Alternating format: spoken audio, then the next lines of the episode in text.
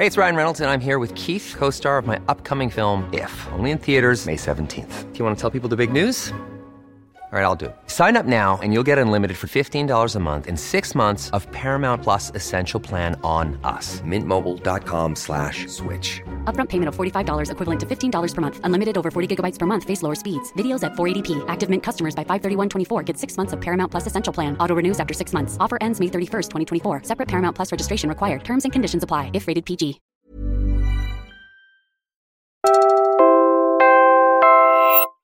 You're about to listen to an episode from Modus, the Pharmally Con, where we dig into how an unknown company became one of the most infamous cases of pandemic profiteering in the world.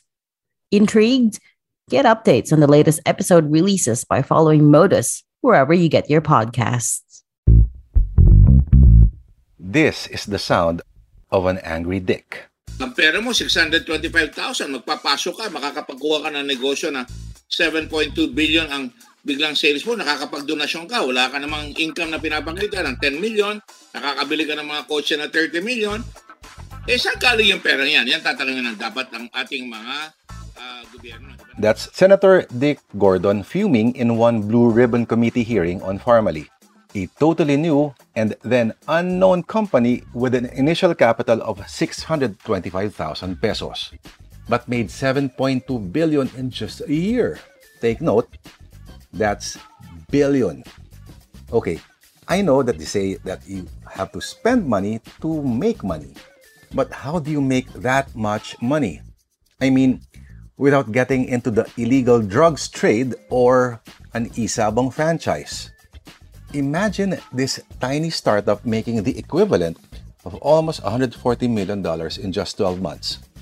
Sobrang galing o sobrang nakapagtataka?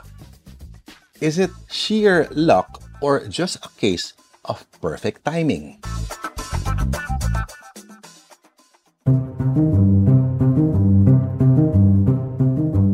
You're listening to Modus, the Pharmally Con. I'm your host, Lourdes De Vera, and this is the story of the startup from hell. Stick around because in this episode, we will show you a trick that they don't teach in business schools. Nope, this is not one of those get rich quick scams.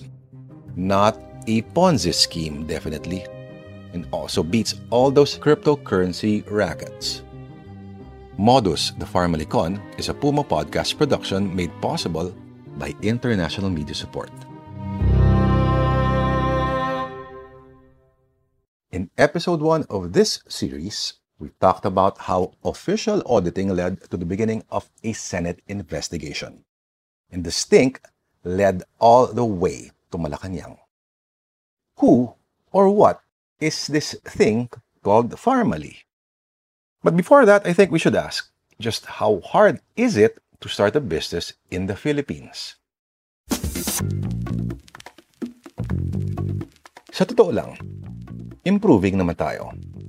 According to the World Bank's Ease of Doing Business report, the Philippines ranked 95th out of 190 countries in 2020. At least top 100. Kasi last time, nasa 124 lang tayo. But what exactly is the basis for the rating? These include starting a business, dealing with construction permits, getting electricity, registering property, getting credit, protecting minority investors, paying taxes, etc. Unity, yada yada.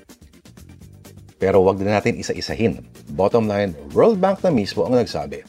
According to a study and concluded, sobrang hassle magtayo ng kumpanya sa Pilipinas. Like a lot of government services, filing taxes, securing building permits, birth certificates, or whatnot, pinahihirapan ka talaga.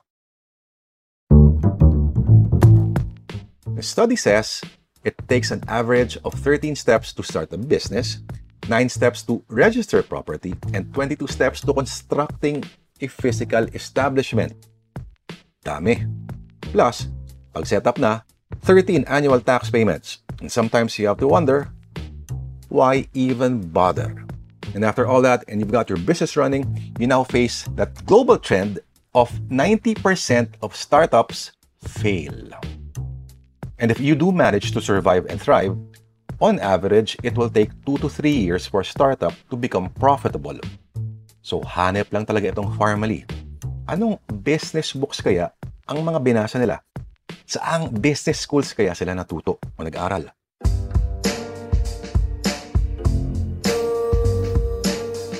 September 4, 2019, it officially registered with the Securities and Exchange Commission as the Pharmally Pharmaceutical Corporation. So they were a properly registered company.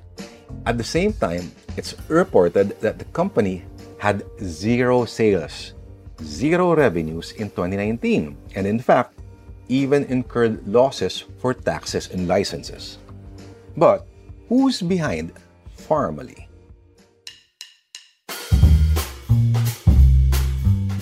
There are four Filipinos with ownership shares.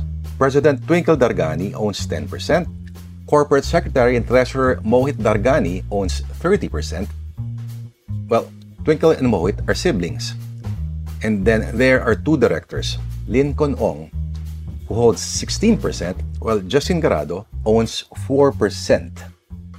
And completing the ownership roster is a Singaporean national, Huang Zuyen, who holds 40%. by the way, it was Huang Zuyen who incorporated Pharmally in the Philippines. And on the document, he indicated that he was Filipino. Eto pa, Huang Zuyen's father, Huang Wenlai, is the chairman of Pharmally International, which has headquarters in Taiwan and seems to be a much larger entity than its Philippine incarnation. And both of them happen to be in Taiwan, where they are not exactly paragons of business morals. Huang Wenlai, the old man, is wanted for securities fraud, embezzlement, and stock manipulation. By comparison, Huang Zuyen is a saint. He's just wanted for stock manipulation. Ay mga ulirang negosyante. Parang yung mga karakter lang sa mga pelikulang Martin Scorsese or Oliver Stone. Anyway, this prompted Senator Risa Ontiveros to ask, Why is this government transacting with fugitives?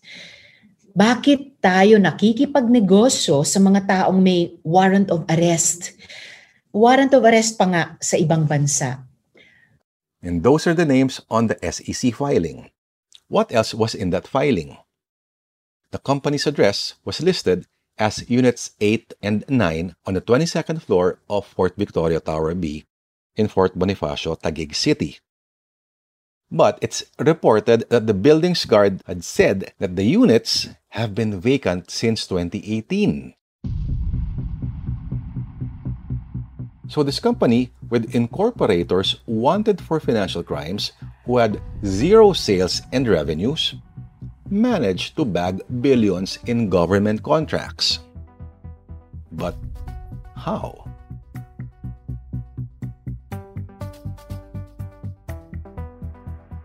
For many businesses, a contract can be a turning point. If you can manage to work with government, then you almost never need to worry about bringing in new customers. Pero kung hassle na nga to start a business in the Philippines. Mas dambuhalang hassle to register to get a contract with government. You see, to bid for government contracts, you have to register to become a supplier on the PhilGEPS or GEPS platform, the Philippine Government Electronic Procurement System. The list of requirements in the Government Procurement Act is six pages long, so let's skip that and just say uh, you will need some documents. People we have talked to say it would take months. But don't just take our word for it. Here is what the U.S. International Trade Administration has to say about doing business with the Philippine government. The local partner leads in the many cumbersome bureaucratic procedures. Such procedures include excessive paperwork requirements such as business registration certificates, mayor's permits, tax clearances, audited financial statements, statements of ongoing contracts for a given period, and statements of single largest completed contract. Okay, so the objective assessment of the Philippines. It's hard to start a business, and it's even harder to do business with government. But wait, how about that last part? Statements of ongoing contracts for a given period and statements of single largest completed contract. E paano ba yan? Pharmally, was a startup with no sales. So how can they show statements of ongoing contracts?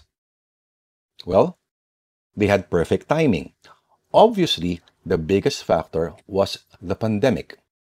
No one could have predicted that, and they did put up their business at the right time. But after that, well, ito ang totoo. Yumaman sila sa baho. Wait ha, hindi sila parang Rexona or Listerine. Baho is actually the acronym for that rather melodramatically named Bayanihan to Heal as One Act. It's a law that was passed in a record time for the Philippines' institutional COVID response. And the law removed some of the guardrails in place to prevent corruption. Rewind lang tayo ng konti.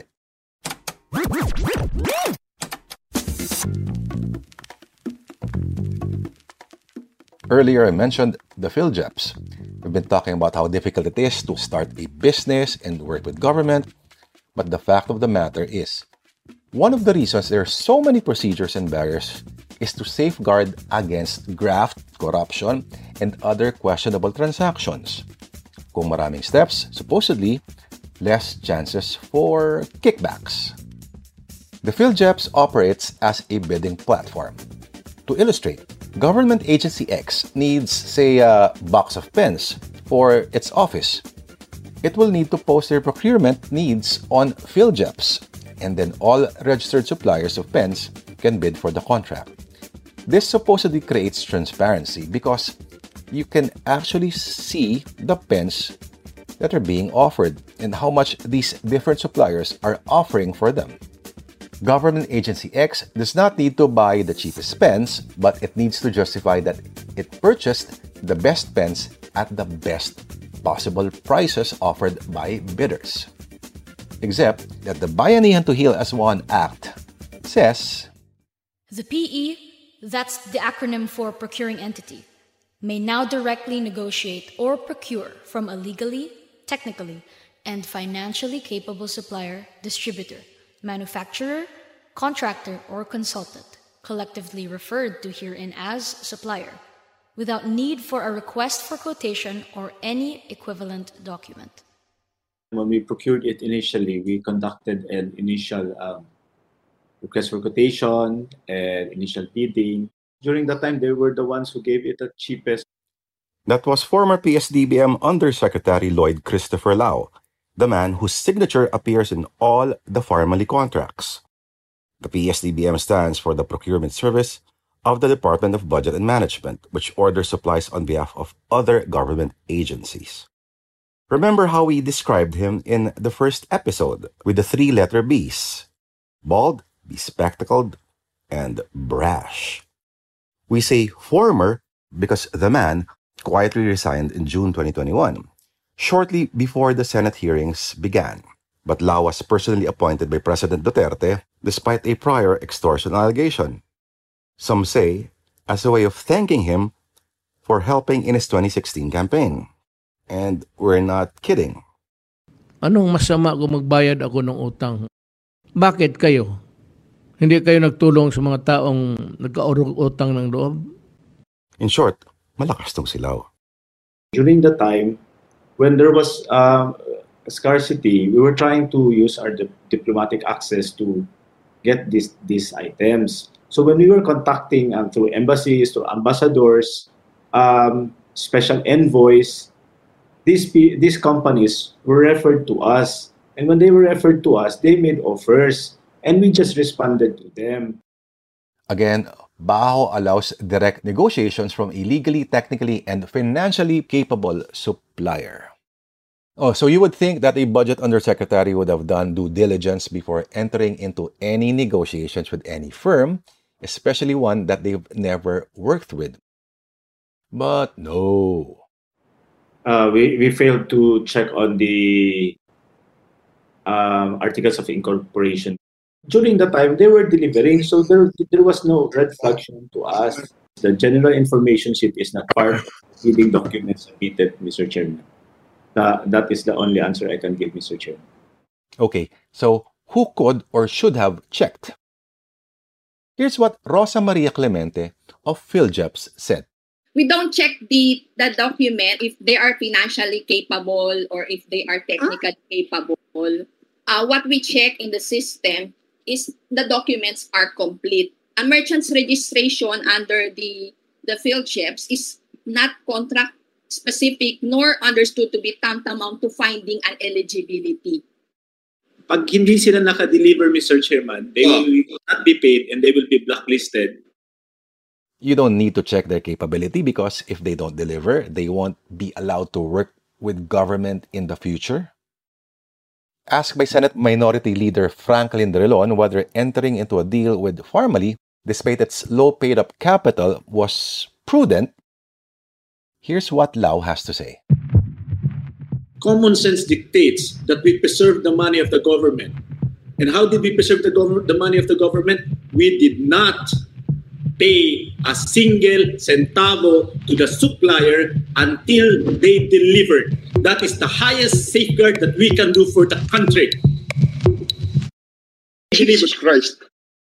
Jesus Christ indeed. But maybe the senator using the Lord's name in vain might be justified in this particular case. And again, former Undersecretary Lloyd Christopher Lao would assert that Pharmally had complete requirements. It is true that Pharmally did submit documentation, but the fact is, they did not have the money to fulfill the contract. And you know who volunteered the information? Pharmally Chair Huang Zuyen himself. Listen carefully to this exchange between Huang and Drilon. When you bidded or when you were negotiating to get a contract, you had absolutely no funds to buy the supplies. We Is will, that correct? uh, Mr. Chairman, we are no, no, yes or no? Uh, no, no. If- At the time that you were awarded, you had no funds Yes, to carry out your obligations. yes, Mr. Correct or Chairman. I would say Yes, we didn't have the because it sufficient is- funds. But it was a time where I guess the intention was that we are three young men. We are greedy. We wanted to bite off a bigger contract. Well, yes, And yes, you, we were agree. too- perhaps we were too Uh, Huang. Mr. Huang. Again, if you didn't catch that rather interesting bit of self reflection, this was what Huang said. Quote, I would say that we had insufficient funds. It was at a time, I guess, the intention was we are three young men. We are greedy and wanted to bite off a bigger contract. Perhaps we were too ambitious.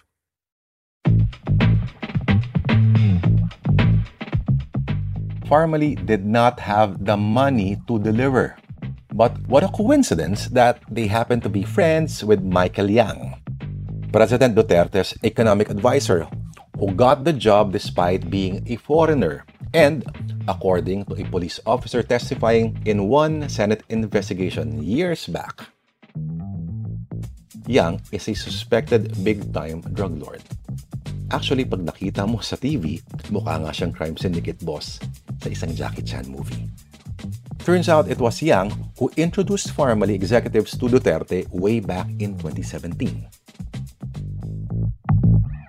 We'll tell you more about that meeting in episode 3 when we dig into the background of Yang.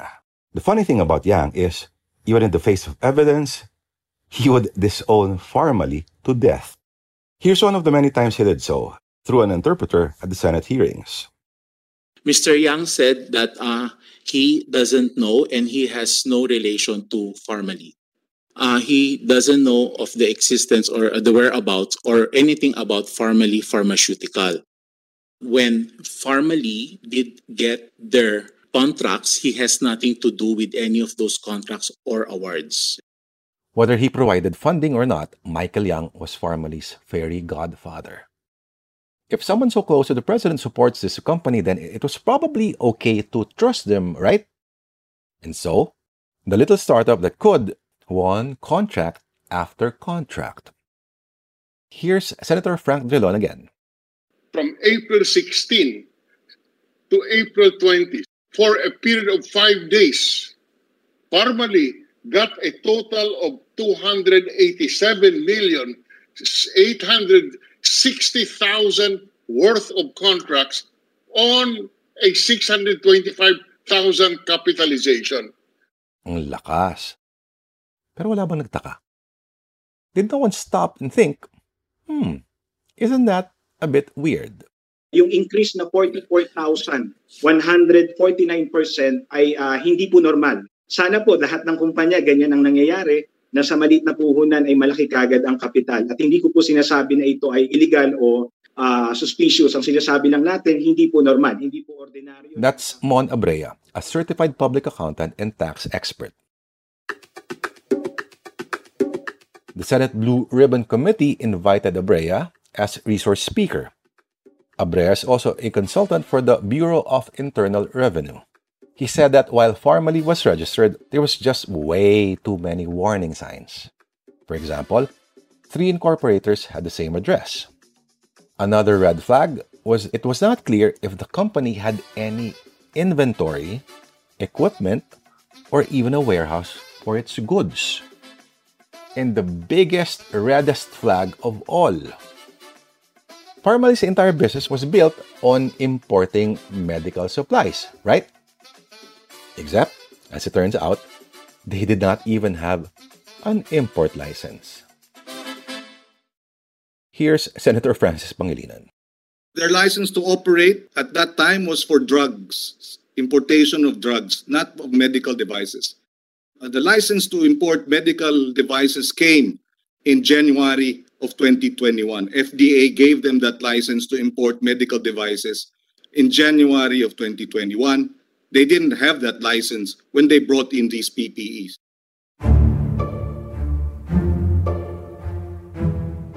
Getting an import license is about as punishingly complicated as the steps to starting business in the Philippines. To be a licensed importer requires background check, clearance by the National Bureau of Investigation, and an actual inspection of your facilities, proof of financial capacity, and an endorsement by the Bureau of Customs District Collector. Most companies take two to three years to even qualify. So, why weren't they asked to show that license right from the start? Makes you think. As Senator Gordon says, Laway lang ang kapital at pagkakaibigan lamang ang kapital kikita ka na ng limpak-limpak.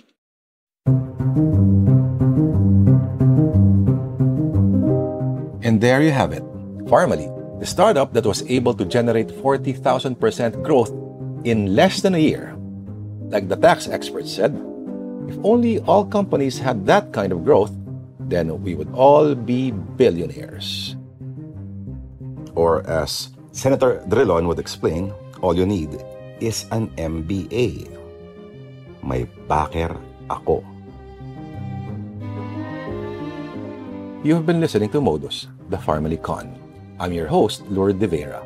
And this episode was written by Carl Joe Javier with Lourdes De Vera, with editorial support from Regina Lay and Tricia Aquino. Research from Easy Lee, Katrina Ventura, and Jonathan De Santos. Edited by Mark Casillan. Modus, the Pharmally Con, is a Puma podcast production made possible by international media support. Follow us on Spotify, Apple Podcasts, or wherever you listen. And if you like what you heard, please share with a friend. Because as you can see, friends sometimes can make you a billionaire. Maraming salamat po.